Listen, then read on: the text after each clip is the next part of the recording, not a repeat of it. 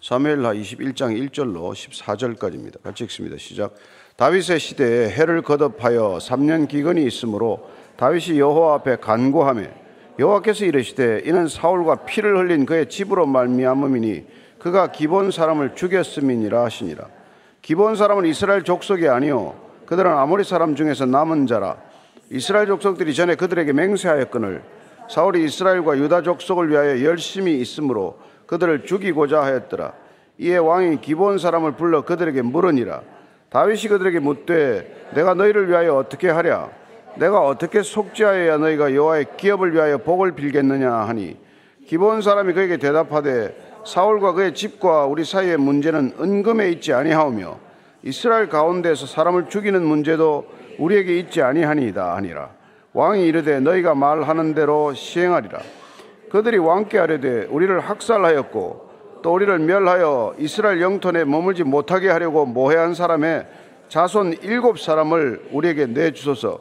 여호와께서 택하신 사울의 골 기바에서 우리가 그들을 여호와 앞에서 목매어 달겠나이다 하니 왕이 이르되 내가 내주리라 하니라.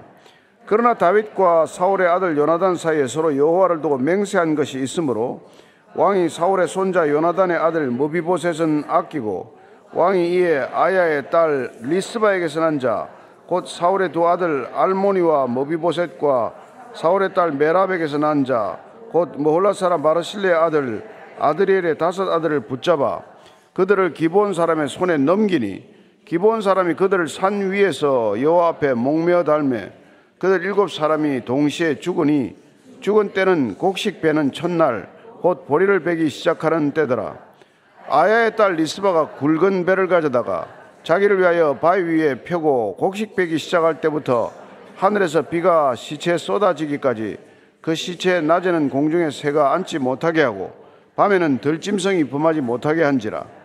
이에 아야의 딸 사울의 첩 리스바가 행한 일이 다윗에게 알려지매 다윗이 가서 사울의 뼈와 그의 아들 요나단의 뼈를 아베스 사람에게서 가져가니 이는 전에 블레셋 사람들이 사울을 길보아에서 죽여 블레셋 사람들이 벳산 거리에 매단 것을 그들이 가만히 가져온 것이라 다윗이 그곳에서 사울의 뼈와 그의 아들 요나단의 뼈를 가지고 올라오매 사람들이 그 달려 죽은 자들의 뼈를 거두어다가 사울과 그의 아들 요나단의 뼈와 함께 베냐민 땅 셀라에서 그의 아버지 기스의 묘에 장사하되 모두 왕의 명령을 따라 행하니라. 그 후에야 하나님이 그 땅을 위한 기도를 들으시니라. 아멘. 사무엘라 21장부터 24장까지는 사무엘서의 부록과 같습니다. 뭐 시대 순으로 시간 순으로 기록이 된 것도 아니고 또 무슨 뭐 연결이 되는 그런 얘기가 아니에요. 어쩌면 사무엘서를 정리하면서 뒤에 빠진 부분들이나 꼭 또 기록해야 될 일들을 이렇게 기록해 놓은 것입니다. 그래서 21장은 사울의 범죄와 그 죄를 어떻게 회복하는지에 관한 얘기고 24장 마지막 장은 다윗이 또 어떻게 범죄를 하고 그 범죄를 회복하는지에 대한 얘기로 끝을 맺고 있는 것이죠. 우리의 죄는 반드시 용서받아야 하고 회복되어야 한다는 것입니다. 우리의 죄는 하나님과 인간과의 관계를 가로막기 때문에 우리가 하나님께 나아갈 길도 없고 하나님의 음성을 들을 길도 없고 결국 우리는 하나님의 백성이라는 자기 정체성을 잃어버리게 되는 것이죠. 그래서 우리가 죄 문제를 경솔히 다루지 않게 되는 것이고 그리고 예수님께서 그 죄 문제를 해결하지 않는 한 우리는 하나님과의 회복된 관계를 경험할 수 없다는 것입니다.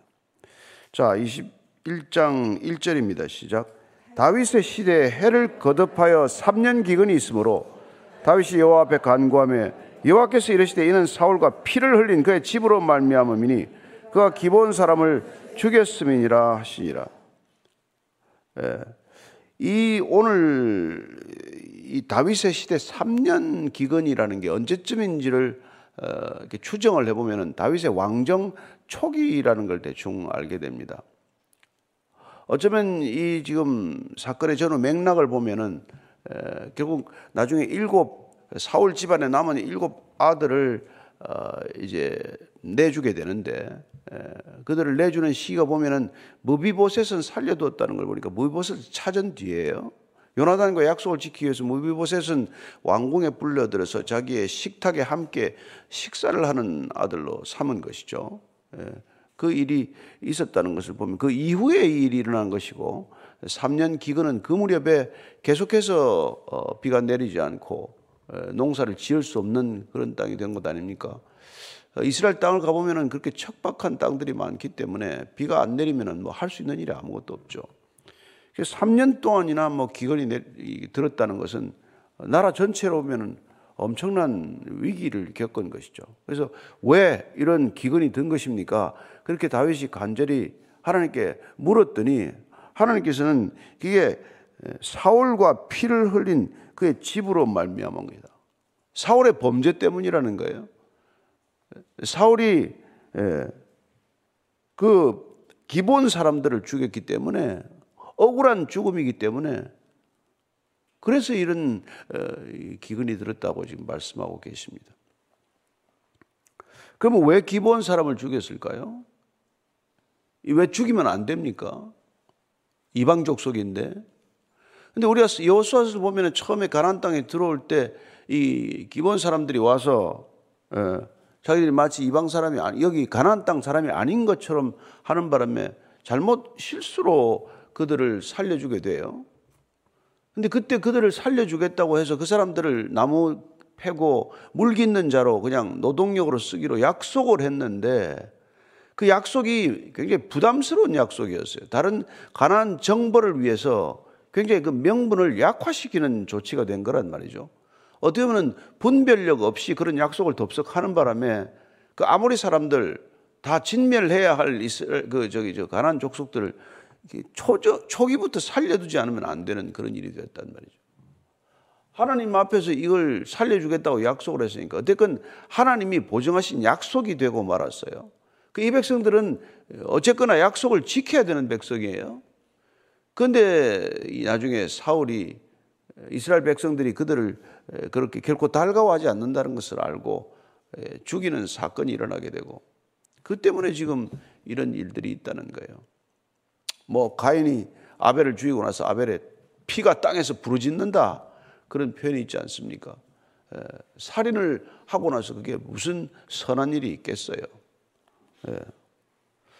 그래서 2절, 3절을 보십시다. 어떻게 조치를 하는지. 시작. 기본 사람은 이스라엘 족속이 아니요.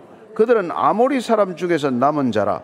이스라엘 족속들이 전에 그들에게 맹세하였거늘 사울이 이스라엘과 유다 족속을 위하여 열심히 있으므로 그들을 죽이고자 하였더라. 이에 왕이 기본 사람들을 불러 그들에게 물으니라. 다윗이 그들에게 묻되 내가 너희를 위하여 어떻게 하랴? 내가 어떻게 속죄하여야 너희가 여호와의 기업을 위하여 복을 빌겠느냐? 지금 죽이기는 사울이 죽였는데 다윗은 본인이 속죄를 결심한 거란 말이에요. 이게 여러분 이 정치적인 리더 내지는 신앙의 리더들이 해야 할 일이란 말이에요. 내가 죄 짓지 않았어요. 그러나 그 죄를 내가 대속하겠습니다. 아, 뭐, 우리가 뭐, 한일 관계도 그렇고, 에, 뭐, 독일과 이스라엘의 관계도 그렇고, 그렇지 않습니까? 그러니까 상대방이 인정할 때까지 사과를 요구할 때, 아, 내가 그 일을 했습니까? 이제 그만 할 때도 됐죠. 뭐 이런 얘기도 할 수 있지만, 어쨌건, 에, 우리가 역사적으로 한번 치유할 수 없는 상처를 입게 되면 다음 세대 지도자들은 그걸 끝까지 사과하는 마음을 지니고 살아야 된단 말이에요. 예. 참, 그래서 이 죄가 한 번 지으면 이 죄는 영원히 사라지지 않는다. 어떤 종교에서는 그렇게 말합니다. 그러나 우리는 그 죄를 사할 수 있는 길이 있다. 이게 우리가 다른 신앙의 뿌리인 것이죠. 그래서 구약 전체를 통해서 제사법을 통해서 이렇게 그 죄가 짐승에게 전가되고 그 짐승을 죽임으로써 죄 사함을 받는 구약적 제사 방법이 자세히 소개되었고 왜 그렇게 다섯 가지 제사법이라든지 끊임없이 레위기를 통해서 어린애들까지 교육이 됐냐면은 이 죄 문제가 얼마나 심각한지에 대한 교육이란 말이에요. 너 죄 때문에 짐승이 죽는다. 내 내가 죽인 생명 때문에 다른 생명이 또한 죽게 된다는 것이죠. 그 제, 제, 제사를 갖다가 그 드릴 제물을 제사장이 잡지 않아요. 본인이 죽여야 돼요. 그러니 그 어린 양의 목을 따는 거라든지 피를 뽑아서 피를 뿌리는 이 모든 것들이 본인이 해야 될 일이란 말이에요. 내 죄 때문에 내가 생명 하나를 죽이는 게 쉬운 일입니까? 그런 일을 통해서 다시는 죄 짓지 말라고 하는 그런 것들을 끊임없이 훈련했지만 그것도 익숙해지니까 또 죄를 짓고 또 그렇게 된단 말이에요. 우리가 어린아이들 키워보면 알지만 다시는 그러지 않겠습니다. 하지만은 또 하고 또 하다 보면 나중엔 뭐 그냥 밥 먹듯이 그 일을 되풀이하는 걸 보지 않습니까? 첫 번이 어렵지. 그 다음에 뭐가 어렵습니까? 한 번 죄짓기가 어렵지. 그 다음 죄짓고 나면 얼마나 천연덕스럽습니까? 이렇게 된단 말이에요. 그러니까 사울이 뭐 그런 일을 했는데 다윗은 그럼 어떻게 되냐? 그 죄과를 본인이 지불해야 된다고 생각하죠. 예. 어떻게 내가 속죄를 해야 여호와의 기업 이스라엘을 위해서 너희들이 축복하겠냐? 여러분 관계 회복이란 뭡니까? 저주하는 관계에서 축복하는 관계로 바뀌는 거 아니에요. 그 여러분 가까운 사람하고 저주하는 관계에 있다는 것처럼 불행이 어디 있습니까? 싸우고 다투고 예? 거리가 멀어져서 가장 곁에 있는 사람하고 그렇게 원수처럼 살아가는 것보다 지옥을 경험하는 일이 어디 있어요? 그러니까 가까이 있는 사람과 축복할 수 있는 관계를 유지하는 것, 그게 우리 신앙의 목적의 능력이죠. 그래서 이웃 사랑이라고 표현하는 거예요. 가장 가까운 분은 누굽니까? 나보다도 하나님이 더 가까워야 돼요, 사실은. 그렇지 않습니까? 나는 때로는 낯설어야 돼. 이게 난가, 과연? 하나님과의 관계가 늘 흔들리지 않는 관계, 그게 축이고, 그게 수직 관계고, 그게 뿌리여야 그 다음에 수평적 관계가 밸런스가 맞아진단 말이죠. 그런데 우리는 하나님을 잊어버리고 자꾸 옆에 있는 관계와 먼저 회복하려고 하는데 그건 잘 안 돼요. 내 하나님과의 중심축을 든든히 세워놓고 나면 수평적인 관계는 조금 시간은 걸릴 망정 하나씩 하나씩 관계가 맞아 들어간단 말이에요. 그래서 가장 먼저 하나님 사랑, 자기 사랑보다도 더 먼저 하나님 사랑, 이웃 사랑보다도 먼저 하나님 사랑. 하나님 모르고도 이웃한테 뭐 구제하고 선을 베푸는 사람이 얼마나 많습니까?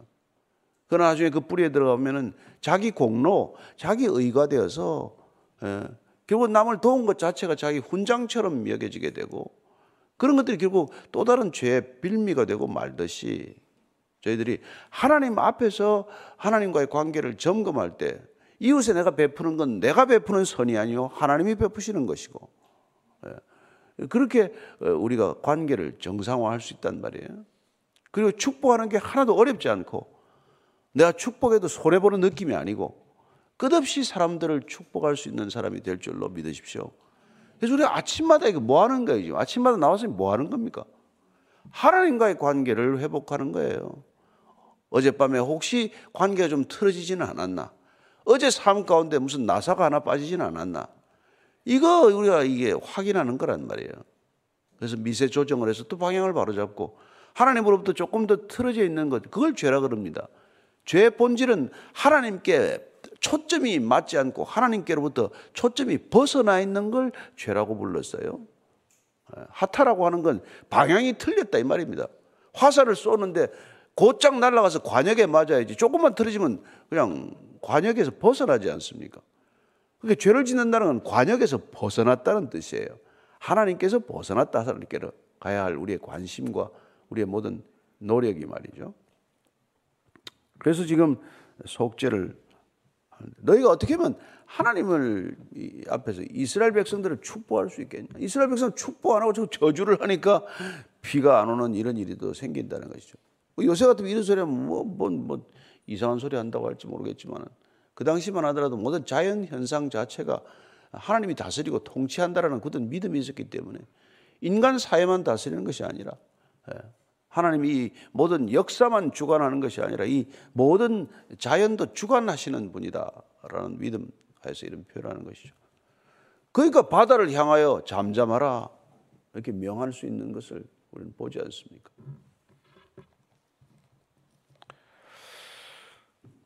그랬더니 기본 사람들이 지금 대답을 합니다. 자, 이 사절이에요. 시작. 기본 사람이 그에게 대답하되 사울과 그의 집과 우리 사이의 문제는 은금에 있지 아니하오며 이스라엘 가운데서 사람을 죽이는 문제도 우리에게 있지 아니하니이다. 아니라 왕이 이르되 너희가 말하는 대로 시행하리라. 이 기본 사람들이 너희들 어떻게 해줘야 우리가 속죄가 되겠으며 또 이스라엘 백성들을 축복하는 그렇게 마음이 돌아서겠냐? 그랬더니 우리는 보상을 원하지 않는답니다. 은금에 있지 않대요. 돈으로 해결될 문제가 아니라는 거예요. 그죠? 세상 사람들이 얼마나 돈으로 해결하려고 합니까? 사람을 뭐 마음껏 어뷰스하고 또 돈으로 해결하려고 보상하면 된다고 생각하고. 지금도 이 중동 사람들의 자존심은 돈 가지고 해결 안 돼요. 존속 살인이 왜 일어납니까? 아, 뭐. 은금에 있지 않다. 이스라엘 가운데 사람을 죽이는 문제가 문제는 우리에게 있지 않다. 우리에게 사법권이 없기 때문에 우리가 우리를 살해한 사람들을 잡아서 처단할 법적 권리가 없다. 형사 소추권이 없다. 이런 얘기를 해요. 그래서 이제 그랬더니 왕이 그러면 오케이 무슨 말인지 알아듣. 그 문제를 해결하기 위해서 너희들이 원수 갚겠다는 걸 허용하겠다는 거란 말이죠. 그래서 5절, 6절 이렇게 조치를 내립니다. 시작. 그들이 왕께 아뢰되 우리를 학살하였고 또 우리를 멸하여 이스라엘 영토 내에 머물지 못하게 하려고 모해한 사람의 자손 일곱 사람을 우리에게 내주소서. 여호와께서 택하신 사울의 고을 기바에서 우리가 그들을 여호와 앞에서 목매어 달겠나이다니 왕이 이르되 내가 내주리라 하니라. 이게 지금 과연 바른 대응책인지 한번 또 우리가 생각을 해보게 되죠. 지금 이 뭐 기본 족속들은 자기들이 지금 억울한 죽음을 당했기 때문에 우리가 그 죽음에 보수하기 위하여 이스라엘 자손들 중에 일곱 명을 내놔라. 그 사울 자손 중에서 일곱을 달라는 거예요. 일곱이라는 숫자가 잘 아시다시피 완전수에서 다 달라는 거예요. 예, 상징적으로 일곱 또는 열둘 이런 건 전부를 요구하는 거예요. 이스라엘 열두 지파, 예수님의 열두 제자, 어, 일곱 뭐 고월 이런 것들은 전부를 대표하는 숫자라 말이죠. 그러니까 사울 집안을 다 멸절시키고 싶다는 그런 원한을 가지고 지금까지 견딘 거예요. 일곱을 내놔라. 아들 일곱을 내놔라. 참 이 사람들도. 근데 이 신명기 24장을 보면은 부모의 죄를 자녀들에게 묻지 말라고 되어 있어요. 그러니까 사울의 죄 때문에 그 자녀들, 아들들이나 손자들이 죽어서는 안 되는 거예요. 근데 다윗은 근데 이걸 내 주기로 결정한단 말이죠. 이것 때문에 나중에 시므이가 이 비루한 자야, 피를 흘린 자야, 이렇게 하는 거예요. 그러니까 우리가 잘 알다시피 무비보셋이 다윗에게 구원을 경험하게 된 사건과 시므이가 다윗이 망명을 떠날 때 피 맺힌 절규를 하듯이 너 비, 루한 자야 가거라 가거라 이 피를 흘린 자라고 하는 거 같고 그 사이에 이 일이 있었다는 걸 알 수 있죠. 시기를 추정을 한다면. 그러니까 다윗이 사실은 이게 율법적으로 해서 안 될 결론을 내린 거죠. 사울의 죄를 속죄한다고 하더라도 그 아들들이나 그 자손들을 가지고 무고한 죽음을 또 일으키는 일이 되잖아요. 그 일곱을 또 뽑는 걸 한번 보십시오. 누굴 뽑았는지. 내 주겠다고 뽑은 사람들이 7, 8, 9절이에요. 시작. 그러나 다윗과 사울의 아들 요나단 사이에 서로 여호와를 두고 맹세한 것이 있으므로 왕이 사울의 손자 요나단의 아들 머비보셋은 아끼고 왕이 이에 아야의 딸 리스바에게서 난 자 곧 사울의 두 아들 알모니와 머비보셋과 사울의 딸 메라백에서 난 자곧 무홀라 사람 바르실레 아들 아드리엘의 다섯 아들을 붙잡아 그들을 기본 사람의 손에 넘기니 기본 사람이 그들을 산 위에서 여호와 앞에 목며 달매 그들 일곱 사람이 동시에 죽으니 죽은 때는 곡식 배는 첫날 곧 보리를 베기 시작하는 때더라. 보니까 여호와 아저 요나단하고의 관계는 내가 정말 서로 영원한 언약을 맺었기 때문에 안 죽이겠다. 그래서 비록 다리를 절지만 예. 무비보셋은 아꼈어요. 무비보셋은 안 내줍니다. 그죠? 사실 내주면 거기부터 내줘야 되죠. 요나단이 큰아들이니까. 근데 어쨌건 아끼고 아야의 딸, 딸들에게서 난 그게 뭐 외손주죠. 딸인데 이 리스바는 누굽니까? 리스바는 이 딸은 어, 나중에 그 아브넬하고 강간을 뭐 상간을 한 여자죠, 그죠? 그래서 나중에 뭐또 뭐 시비가 됐던 건데 어쨌건 거기서 난 어, 여기서 사울의 두 아들이 돼 있겠지만 아들이라고 표현한 게 이렇게 손자예요, 그죠? 딸에게서 난 애들이니까. 그 알모니와 또 무비보셋. 이름이 똑같죠, 무비보셋? 같은 이름을 쓴 거죠. 그 두 아들 그 두 손자에다가. 그 다음에 딸 메라백에서 난 자, 곧 몰라 사람 바르실레 아들 아들이래 다섯 아들을 붙잡았어요. 그러니까 외손주 일곱, 사울의 외손주 일곱을 몽땅 잡아서 넘겨준 거죠. 그 뭐 나이가 몇이었는지는 모르지만은 다 정말 그냥 진짜 느닷없이 닥친 봉변을 겪게 되는 것입니다. 그래서 그들이 기본 사람들이 산 위에다가 목매달아 죽이는 거예요. 전부 다. 근데 여기 때가 곡식 배는 때라고 되어 있으니까 4월 뭐 중순 이후나 이렇게 보게 되어 있습니다. 그때 이제 아야의 딸이 이렇게 반응을 합니다. 10절에 시작. 아야의 딸 리스바가 굵은 배를 가져다가 자기를 위해 바위 위에 펴고 곡식 배기 시작할 때부터 하늘에서 비가 시체 쏟아지기까지 그 시체 낮에는 공중에 새가 앉지 못하게 하고 밤에는 들짐승이 범하지 못하게 한지라. 이거 우리 한 절 읽고 지나가지만 이거 한번 광경을 한번 생각해 보세요. 이게 정말 끔찍한 광경이에요. 바위 위에다가 배를 펼치고 나서 그 어머니가 예, 예, 아예 딸 리스바가 예, 굵은 배를 펼쳐다가 물론 자기 아들 알모니와 모비오셋 외에도 메라백에서 딴 아들 다섯 가지 일곱 시체를 그 들짐승이나 새가 뜯어먹지 않도록 하게 하기 위해서 밤을 새워 쫓는 거예요. 지금 들짐승 못 오게 하고 이걸 몇 달 했을까요? 보리 베는 때부터 첫 비가 오는 때니까 11월까지 일곱 달 동안을 이걸 하고 있는 거예요.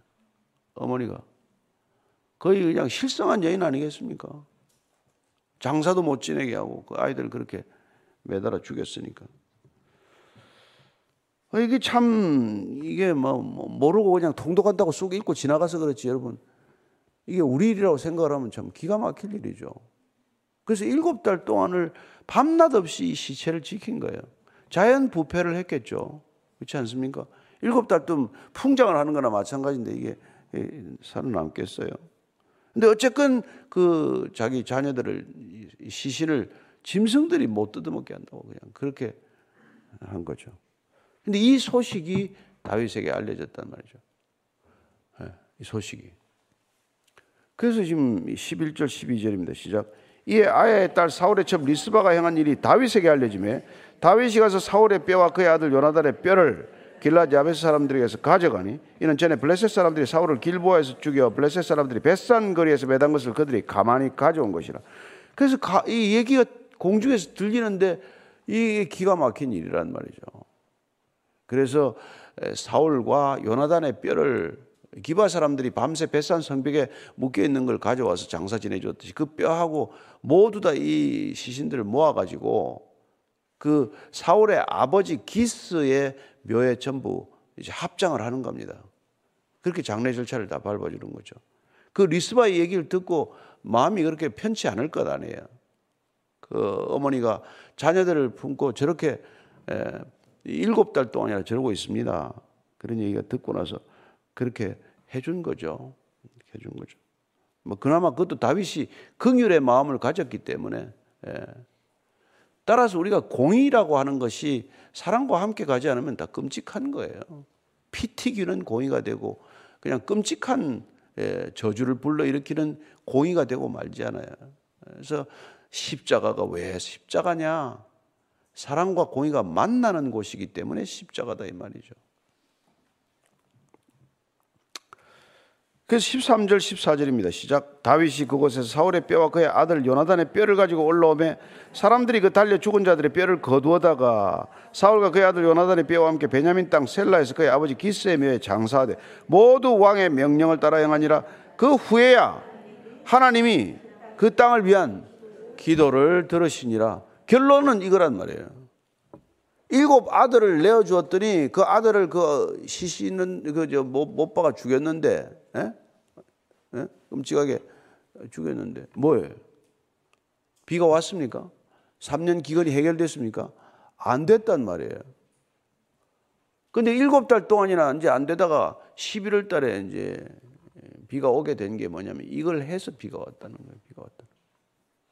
그래서 그 기도가 응답된 까닭은 약속이 지켜졌을 때, 하나님과의 언약이 지켜졌을 때, 인간과의 약속이 지켜졌을 때, 그리고 마지막 인간에게 대한 하나님의 긍휼이 베풀어졌을 때, 물론 다윗이 그런 긍휼을 베풀었지만, 그래서 이 모든 것들이 다 정리되었을 때, 그때 드디어 3년 기근이 끝나고 비가 왔다.